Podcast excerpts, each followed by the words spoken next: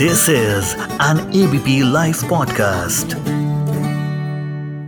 का इंतज़ार तो 11 मुल्कों बॉलीवुड किससे? कितने आदमी पवन जी के ट्रक ड्राइवर में हमने बहुत मारा था और हमारे को एक्टर थे उनसे तो शायद उनको लग भी गई थी चोट तो उन्होंने रिएक्ट किया था। तो उसने कहा कि आप जब मारते तब तो हम बर्दाश्त करते अब हमारी लग गई तो आप रिएक्ट कर रहे हैं। ये वाक्य मैं पहली बार बता रहा हूँ। आज तक मैंने किसी इंटरव्यू में नहीं बोला। अब चूँकि बात पुरानी हो गई है, इसलिए मैं शेयर कर सकता हूँ इसको। नहीं तो हीरो के करियर पे भी फ़र्क पड़ता है फाइट मास्टर पे फ़र्क पड़ता है कि आपने कैसे देखा एक्सीडेंट कैसे हुआ आपके समय अब फाइट मास्टर से आदित्य की कब बात हुई, वो गन लोड हो गई।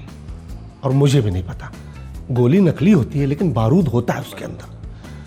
अब वो जैसे एक्शन हुआ, उन्होंने ये चला दिया, ताक। अरे रा दाहिनी आँख पूरा अंधेरा। कि अगर तोरा के अपना बहन के डोली का कहार ना बनो नहीं तो अपना बाप का बेटा ना। और दिनेश जी टक से उसके ऊपर गए कि अगर तोरा दरवाज़ा पे बंड अपना सजाओ नहीं तो हम अपने बाप का बेटा ना। अरे मैंने कहा, गुरु, एक्टर मज़बूत है। क्योंकि भोजपुरी में सबसे ज़्यादा प्रॉब्लम यही है कि यहाँ सबको सीधे मंच चाहिए, सीधे कैमरा चाहिए। कोई ट्रेनिंग नहीं करना चाहता, ना सिंगर ट्रेनिंग करके आते हैं यहाँ, क्योंकि फोक सिंगर एक्टर भी सब ऐसे ही है। अच्छा कहते हैं विलन हमें इसलिए अच्छे लगते हैं कि वो जो पर्दे पर करते हैं कहीं ना कहीं हम वो करना चाहते हैं कर नहीं पाते। आप मानते हैं आपने तो मैं मानता लोगों को पीटा हीरोज को पीटा मैं एक्चुअली विलन बना भी शायद इसीलिए मैं हाँ। कि मैं आम लाइफ में बहुत सीधा आदमी हूँ मारपीट नहीं कर पाता। तो मेरा जो अंदर का एक पूरी भड़ास है वो पर्दे पे निकल जाती है। वैसे सही है ना विलन को देख के मज़ा हाँ। तो आता है हाँ। कि मतलब यार विलन कभी भी कहानी में फ़िल्म में बेवजह नहीं आता। वो जब भी आता है किसी वजह से आता है और कुछ न कुछ धूम धड़ाका ही करने आता है। अच्छा अ, आपको विलन ही बनना था या बन गए बाई चांस नहीं मुझे विलन ही बनना था। ऐसा क्यों? ये तो मैं पहली बार सुनता हूँ हम नहीं कहते मुझे एक्टर बनना था। हाँ। कि वो तो हीरो नहीं बन पाया तो नहीं। चलो मैं विलन बन नहीं, गया। नहीं, विलन ही क्यों बन मुझे विलन इसलिए बनना था कि मुझे ऐसा लगता था कि विलन में गुंजाइश ज़्यादा है। मुझे मैं बंद के नहीं रख सकता ऐसे। हीरोज के पास एक अपनी एक लिमिटेशन है। ऐसी स्माइल होनी चाहिए। गाना गाएगा। गाना गाएगा इतना ही चलेगा चाल अच्छी होनी चाहिए। राजा बेटा बनेगा। राजा बेटा बनेगा। मुझे ऐसी लिमिटेशन नहीं चाहिए। मुझे लगता था मैं हंसूं तो खुल के हंसूं। मैं कुछ भी कर सकूँ। मेरे पास ऐसा ना रहे कि नहीं सर वो थोड़ा गंदा लग रहा है। तो इसलिए मुझे लगा नहीं यार विलन और विलन में छूट ज़्यादा होती है। और मुझे लगा कि मेरे अंदर का जो एक्टर है वो हीरो में बंध जाएगा। क्योंकि हिंदी सिनेमा में बहुत कम एक्सपेरिमेंट होते हीरोज़ को लेके। भोजपुरी में तो भूल ही जाइए आप। कमला हसन एक साउथ में है जिन्होंने बहुत एक्सपेरिमेंट और अपू राजा और मेयर साहब वैसे एक्सपेरिमेंट मैंने हिंदी में देखे नहीं थे। तो मुझे लगा नहीं यार फिर विलन ही करना ठीक इसलिए मैंने विलन चूज़ किया। किसको पीटने में सबसे ज़्यादा मज़ा आया? ऐसा ऑन स्क्रीन है। ऑन स्क्रीन ऐसा नहीं मतलब मुझे ऐसा सोचा नहीं। हाँ एक ख्वाहिश रह गई रवि जी को नहीं पीट पाया अच्छा, रवि जी को नहीं पीटा बाकी सबको मारा है मैंने। रवि किशन जी को नहीं मार पाया। वो ख्वाहिश रह गई। उनको पीटने का मन है कि पवन सिंह को पीटा आपने? हाँ हाँ ट्रक ड्राइवर में। के साथ फाइट सीन कैसा होता है? मतलब वो एक तो मूडी आदमी है ना वो। रवि पवन जी दिन शुरू में तीन दिन लगे उनका मूड बनने नहीं पवन जी वो मूडी अभी हो गए हैं थोड़ा ज़्यादा। पहले ऐसे नहीं थे। कलाकार लेकिन होते मूडी ना। हाँ कलाकार तो मूडी होते मतलब हैं। मैं मैंने सुना कहीं कि क्रिएटिव आदमी जो भी होगा ना वो सीधा वो नहीं होगा। वो सीधा नहीं हो वो कहीं ना कहीं वो उठपटांग ही उसकी उसकी उसकी सोच 10 से 5 में फिक्स नहीं है कि इतने समय में हाँ, आएगी। वो कभी भी सोच सकता है। वो बाथरूम में बैठ के सोच सकता है वो कभी भी सोच सकता है। पवन जी के ट्रक ड्राइवर में हमने बहुत मारा था। और हमारे को एक्टर थे उनसे तो शायद उनको लग भी गई थी चोट तो उन्होंने रिएक्ट किया था। तो उसने कहा कि आप जब मारते तब तो हम बर्दाश्त करते। अब हमारी लग गई तो आप रिएक्ट कर रहे हैं। पवन जी को। अच्छा ट्रक ड्राइवर में हमारे हम दो तीन विलन तीन भाई थे मैं बड़ा भाई था। तो जो हमारे को एक्टर थे उनका कुछ दबा हुआ रहा होगा कभी का। अच्छा। हाँ उन्होंने कहा सही में धर दिया। अच्छा तो पवन जी ने रिएक्ट किया कि महाराज लागत बा हो कि तब जब खुद मारेला तब ना कुछ होला। हमार लग गई तो कहता रहा। मेरा आज तक किसी को टच नहीं हुआ कभी विलन को हीरो को, किसी को। और मेरे को भी ऐसा कहीं नहीं हुआ कि किसी का सही में लग गया हो। पवन जी भी बहुत बैलेंस फाइट करते हैं। पहले शुरू में थोड़ा सा था गड़बड़ धीमे धीमे वो बहुत अच्छा ट्रेंड हो गए एक प्रकार से। सभी हीरोज ट्रेंड हैं। किसी का, ऐसा मैं नहीं कह सकता कि किसी हीरो ने मुझे सच मार दिया हो। एक्सीडेंट तो कहीं भी हो सकता है। कुछ ऐसा हुआ कभी? इतने आपने फाइट सीन्स किए होंगे मेरी तो मेरी आँख पे एक बार बहुत बड़ा रिस्क आ गया था। एक हमारे को एक्टर थे हीरो थे वो उन्होंने गन ये वाक्य ये हीरो है आदित्य ओझा। ये वाक्य मैं पहली बार बता रहा हूँ। आज तक मैंने किसी इंटरव्यू में नहीं बोला अब चूँकि बात पुरानी हो गई है इसलिए मैं शेयर कर सकता हूँ इसको। नहीं तो हीरो के करियर पे भी फ़र्क पड़ता है फाइट मास्टर पे फ़र्क पड़ता है कि आपने कैसे देखा एक्सीडेंट कैसे हुआ आपके सामने। हम पनवेल में शूट कर रहे थे और फायर करना था। और डिस्टेंस इतना था जितना मैं आपके साथ बैठा हूँ। इतना डिस्टेंस था। और गन खाली थी। तो एक दो बार रिहर्सल हुई। अब फाइट मास्टर से आदित्य की कब बात हुई, वो गन लोड हो गई।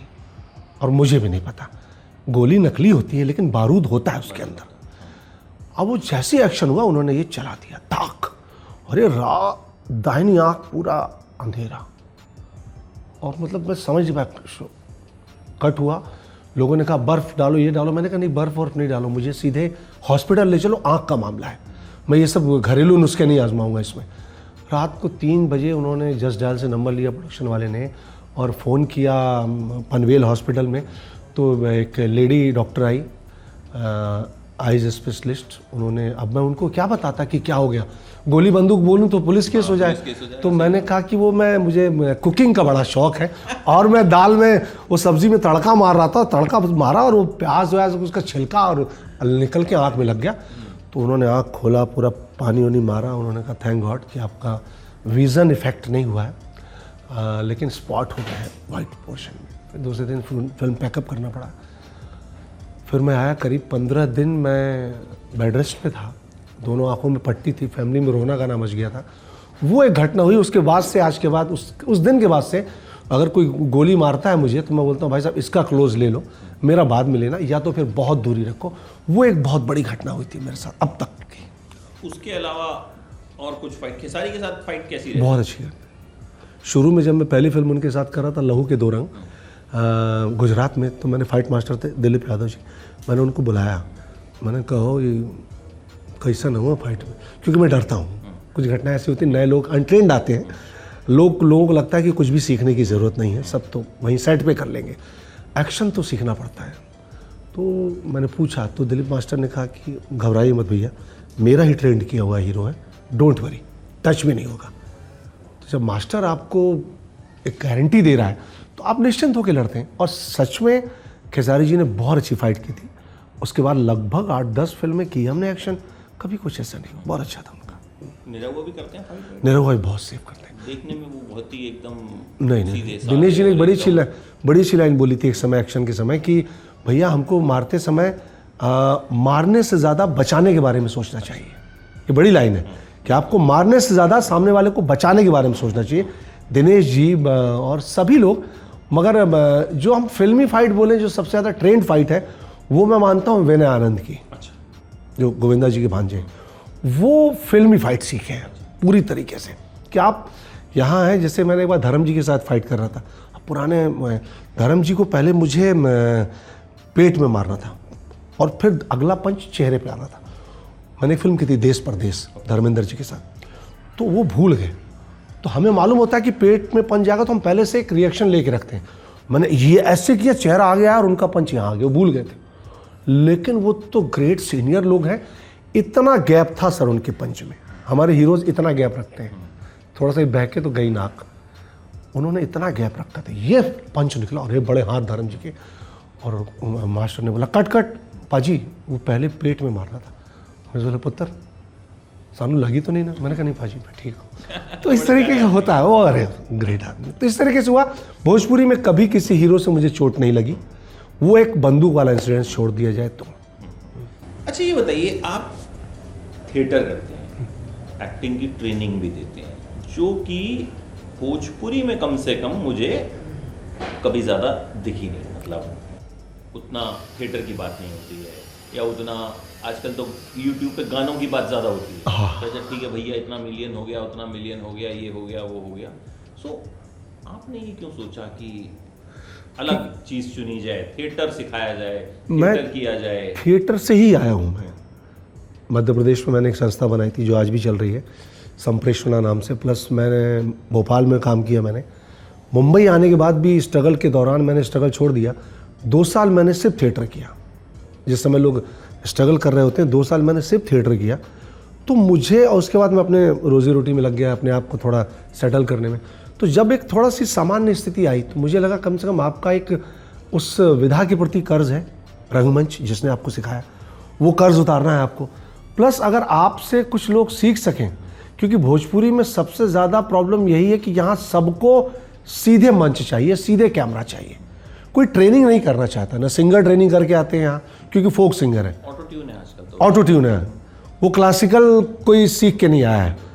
और एक्टर भी सब ऐसे ही हैं। तो मुझे लगा कि यार कम से कम मैं दस एक साल में अगर मैं पंद्रह लोगों को भी तैयार कर पाता हूँ तो मुझे लगता है कि भोजपुरी के लिए बेहतर होगा जिस चीज़ की सबसे ज़्यादा कमी पाई जाती है यहाँ पे।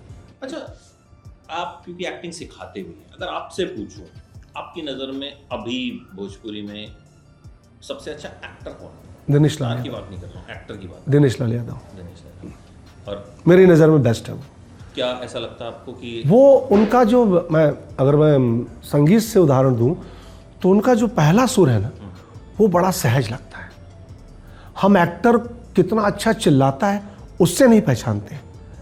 उसका जो बेस है वो जब लगाता है सुर हमको एक्टर तब पकड़ में आता है कि ओह दमदार है। क्योंकि वो बेसिक ठहराव अच्छा है उसका। दिनेश जी के साथ मैंने पहली बार काम किया था फ़िल्म दीवाना में। तो मुझे लगा, भोजपुरी के एक्टर हैं, सिंगर हैं, बिरहा गाते थे, मैं लगा, देखते हैं बॉस। तो पहली लाइन आई तो मैंने पहला डायलॉग उनको छोड़ा कि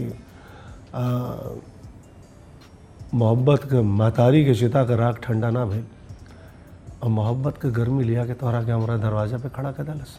एकदम नीचे ले गया मैं। दिनेश जी ने वहीं से आधा सुर उठा के बोला, मोहब्बत के गर्मी ना महतारी का प्यार लेके आयल बा और दो लाइन बोले तो वो लाइन मुझे लगा, मैंने कहा, बंदा तो सही सुर में। मैंने टक से उसके थोड़ा दस दो सुर ऊपर दिया उनको, कि अगर तोरा के अपना बहन के डोली का कहार ना बनो नहीं तो अपना बाप का बेटा ना। और दिनेश जी टक से उसके ऊपर गए, कि अगर तोरा दरवाज़ा पे बंड अपना सजाओ नहीं तो हम अपने बाप का बेटा ना। अरे मैंने कहा, गुरु, एक्टर मज़बूत है उतना काफ़ी था एक सीन उनको परखने के लिए। आप जितना सहज होंगे वो उतना सहज होते हैं। वो फिक्स नहीं है दायरे में कि मतलब हम तो ट्रेंड एक्टर है ना तो हमें तो पता होता कि इसको यहाँ हिलाओगे तो गिर जाएगा ये हम हिलाते नहीं वो अलग बात है। वरना बिगड़ जाएगी केमिस्ट्री हमें केमिस्ट्री बनानी पड़ती है कि अच्छा ये हीरो थोड़ा सा बेसुरा है तो इसके साथ थोड़ी बेसुरी एक्टिंग करो। इसका ये सुर गड़बड़ है। अच्छा चलो इसके साथ इस सुर में खेलते हैं। दिनेश जी पहले हीरो थे जिनके साथ मैं मिला था सुपरस्टार। तो मैंने पहले आजमाया उनको कि क्या है। But is the best is the best और अगर हीरोइन पूछूँ एक्टिंग आम्रपाली आम्रपाली उनके साथ भी सेम किस्सा हुआ था। नरवा हिंदुस्तानी में पहला साउंड गया जब कान में मेरे। तो मैं टन से ऐसा हुआ मैंने कहा अरे चूँकि वो टेलीविज़न करके आई थी। थिएटर नहीं किया उन्होंने। दिनेश जी भी थिएटर नहीं करे टेलीविज़न किया टेलीविज़न टेलीविज़न किया। है तो उनको सारा सुर लगा था। बेस्ट है ये वजह क्या लगती है जैसे पवन सिंह सिंगर पहले? मतलब बोलते हैं तो मतलब अरे। हमें समझ नहीं आ रहा था एक शो किया हमने उनके साथ मैंने उन्हें भी बोला। हाँ। तब मैं नहीं जानता था भोजपुरी और क्या है। वो आए सोए पहले दो तीन घंटा फिर वो उठे फिर हमने कहा "अब तो प्रभु सब आर्टिस्ट परफॉर्म कर चुके हैं परफॉर्म तो हाँ भैया आप गाएँगे। हाँ। फिर जो उन्होंने परफॉर्म किया हम सब दिल्ली के लोग हाँ। किसी को भोजपुरी का बी भी नहीं पता राइट राइट राइट वो जितनी देर गाते रहे हाँ। हम सब इंजॉय करते मतलब वो था कि मतलब कुछ तो उनमें है कि सरस्वती पुत्र हाँ, है। हाँ, सरस्वती का वरदान है हाँ, पवन जी को। हाँ। तो उनकी सबसे बड़ी खासियत आपको क्या लगती है कि क्यों उनकी जो पॉपुलैरिटी है वो बड़ी ज़बरदस्त है कहीं ना कहीं? पवन जी के साथ ये है कि पवन जी एक तो उनकी आवाज़। माशाल्लाह मतलब मुझे ऐसा लगता है कि ईश्वर ने माँ सरस्वती उनके गले में विराजमान है। वो किसी भी मूड में गा दें कुछ भी गा दें। वो मतलब सब अच्छा लगता है कानों को अच्छा लगता है आपके दिल को अच्छा लगता है। प्लस दूसरी चीज़ क्या है कि जो वो करते हैं वो उनका ओन है अपना है। वो कहीं से लिया हुआ नहीं है इसलिए वो टच करता है। जब जब आप ओरिजिनल रहेंगे लोगों को टच करेगा उस उनकी ओरिजिनलिटी बहुत टच करती है लोगों को। Pawan Singh as an actor या Pawan Singh as a singer as a singer as a singer मतलब एज एन एक्टिंग गुरु आप उनको सिंगर हाँ, एज सिंगर। वेटेज जो है और यही खेसारी के लिए पूछूँ। खेसारी लाल से ज़्यादा मेहनती एक्टर कोई नहीं है। हाँ ये सब हैं। उतना हार्ड वर्कर एक्टर नहीं देखा मैंने। कि मतलब वो आदमी अगर एक बार सेट पे आ गया तो आप भूल जाइए कि वो कपड़े चेंज कर रहे हैं वैनिटी में भी जा रहा है। अरे लाई नहीं भैया वहीं टी शर्ट उतारी पहनी चली आइए वो कोशिश करते हैं कि मैं कम से कम समय में ज़्यादा से ज़्यादा काम कर सकूँ और उनकी सारी जो डीलिंग है वो सेट पे जाने से पहले है। सेट पे आपको पता ही नहीं चलेगा खेसारी लाल सेट पे। आए शूटिंग किए काम के निकले नौ बजे बोले तो ज़्यादा से ज़्यादा साढ़े नौ बजे हाजिर है और अपनी उनकी बॉडी देखी जो बनाई उन्होंने जो मेहनत की है। और अभी भी मतलब वो एक बच्चे की तरह ही रहते हैं। अगर आप उनको डायरेक्टर बोल दे कि नहीं सर ऐसे नहीं ये ऐसे चाहिए तो वो बहुत आर्गूमेंट नहीं करते कि नहीं या ईगो हार्ट नहीं होता कि नहीं नहीं ये क्या है? कर लेते हैं वो। तो वो तो बहुत हार्ड वर्किंग अच्छा एक चीज़ बताइए भोजपुरी का ऑडियंस इतना बड़ा है यूपी बिहार और भी स्टेट्स में। फिर इंडस्ट्री क्यों उस पॉपुलैरिटी पे नहीं पहुँच पाई जहाँ कहीं ना कहीं बाकी इंडस्ट्रीज़ पहुँची? यूनिटी नहीं है। हमारे प्रोड्यूसर्स हमारे डायरेक्टर्स में यूनिटी नहीं है। यूनिटी तो बाकी जगह भी कौन सी यूनिटी नहीं सर कम से कम एक एक ग्रुप होता है ना कि हम कहीं बैठकर भोजपुरी की स्थिति के बारे में चर्चा तो करते हैं। वो इंडस्ट्री के लोग मिलते तो हैं। देखिए इंटरनल तो मैं नहीं बात कर रहा हूँ यूनिटी की मगर मैं बात कर रहा हूँ कि अगर कोई समस्या होती है हर बिल्डिंग की एक सोसाइटी होती है अमित जी मुंबई में। भले वो सोसाइटी वालों की आपस में ना पटे लेकिन अगर सोसाइटी के मुद्दे पे बात आएगी तो सब एक होंगे।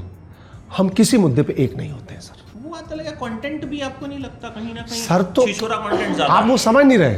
अगर ऐसा होगा कई बार हम एक ही सब्जेक्ट पे दो लोग फ़िल्म बना लेते हैं।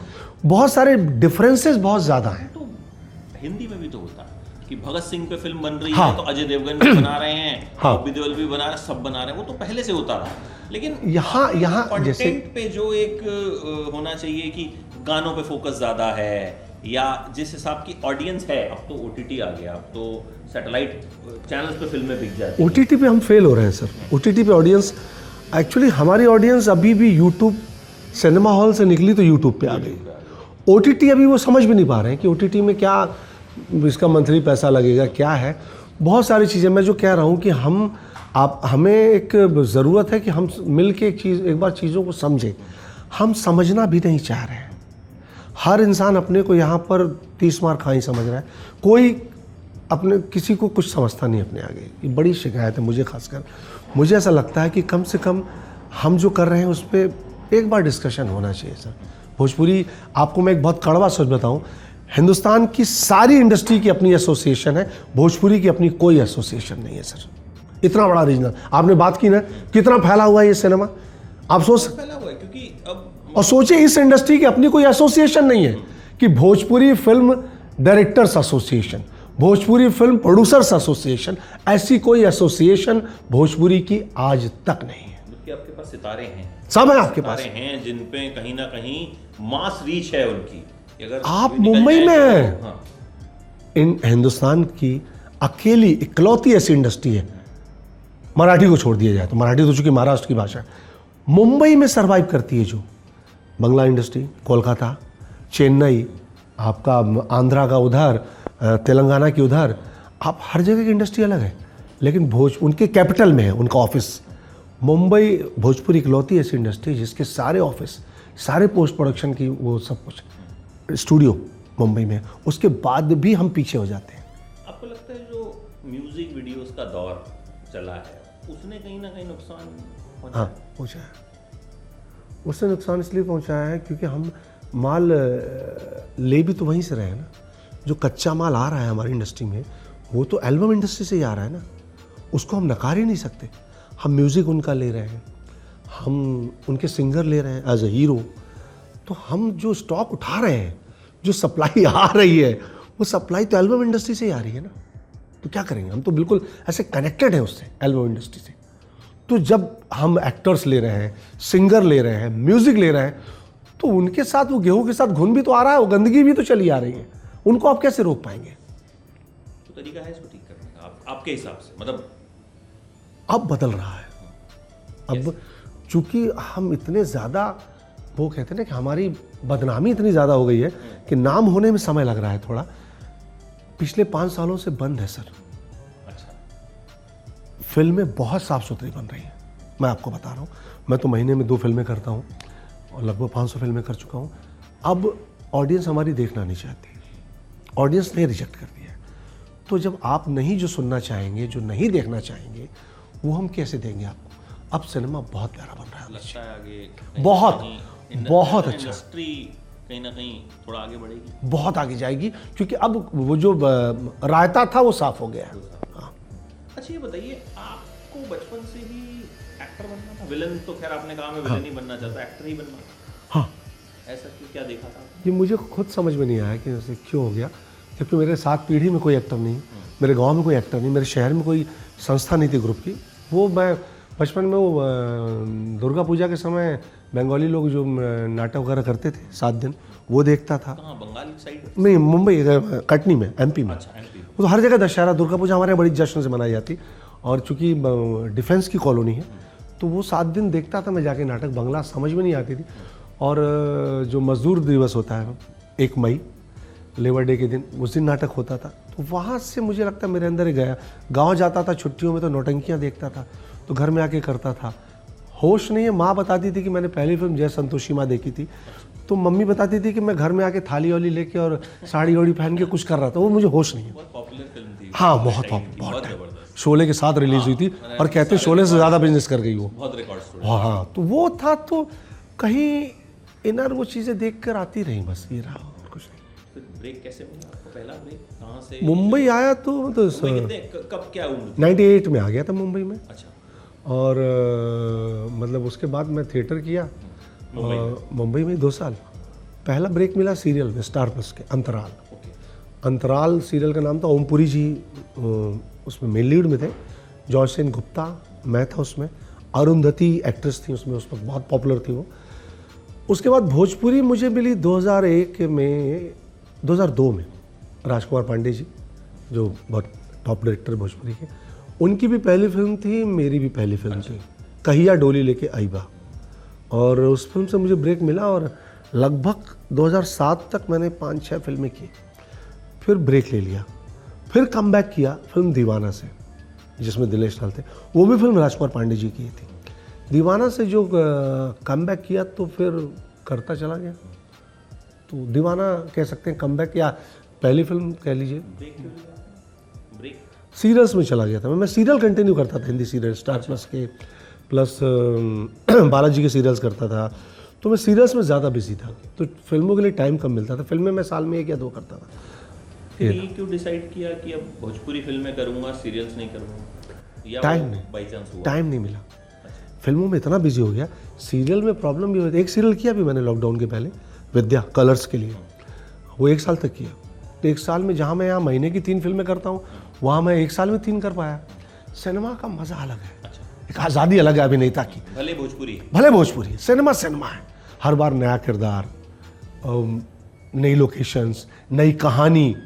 वहाँ तो आपको पता है कि यही एक कैरेक्टर आपको करना है और उस साल दो साल तक वही करना है। वो जस्ट लाइक नौकरी हो जाता है। तो बेसिकली कहें तो आपकी जो क्रिएटिव सेटिस्फैक्शन है हाँ। वो कहीं ना कहीं आपको ऐसे लोग कम मिलते हैं। मतलब भोजपुरी इंडस्ट्री में मैंने थोड़ा सा हाँ। कम देखा है कि जो सिनेमा की बात करते हैं जो थिएटर की बात करते हैं मैं मुझे मुझे लगता है इतना तो कर जाओ कि आने वाली पीढ़ी आपका एग्ज़ाम्पल दे। आपके पास कार कितनी बड़ी है ये इतिहास नहीं लिखेगा।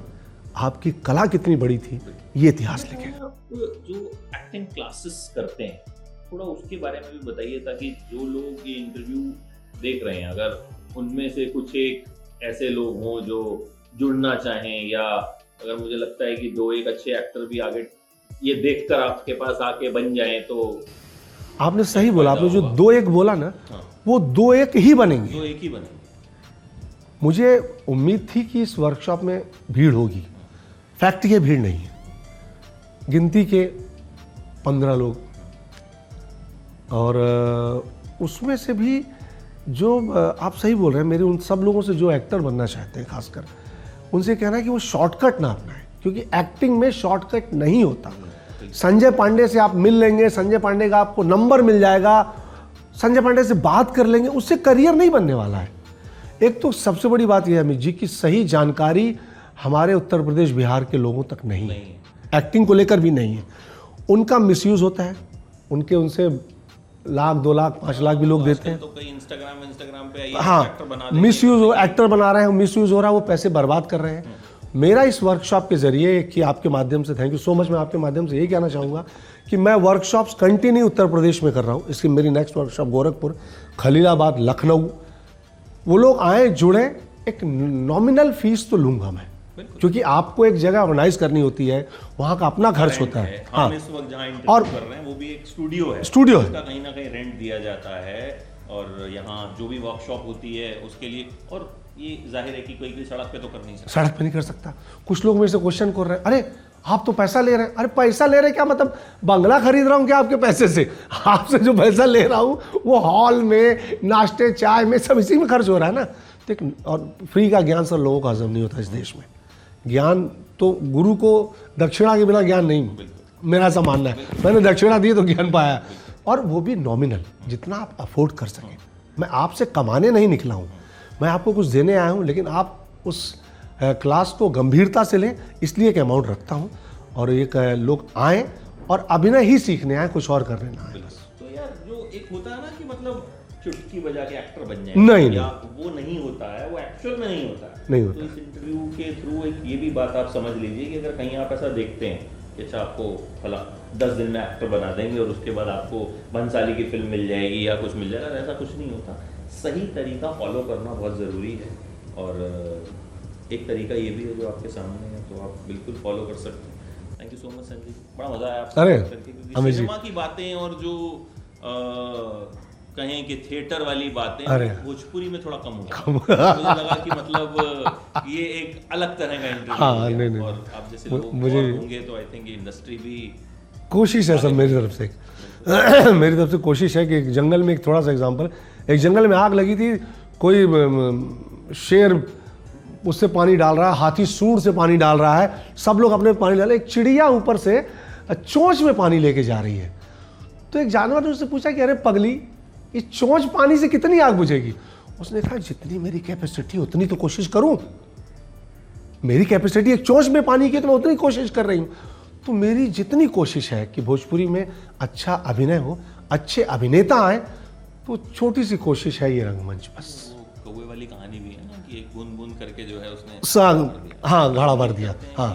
गागर में सागर हाँ वैसे ही कुछ हो फिर जाएगा थैंक यू ज़रूर। तब तक आप शायद दो चार पाँच अच्छे एक्टर और बना दें। अरे thank you thank you Thank so much thank you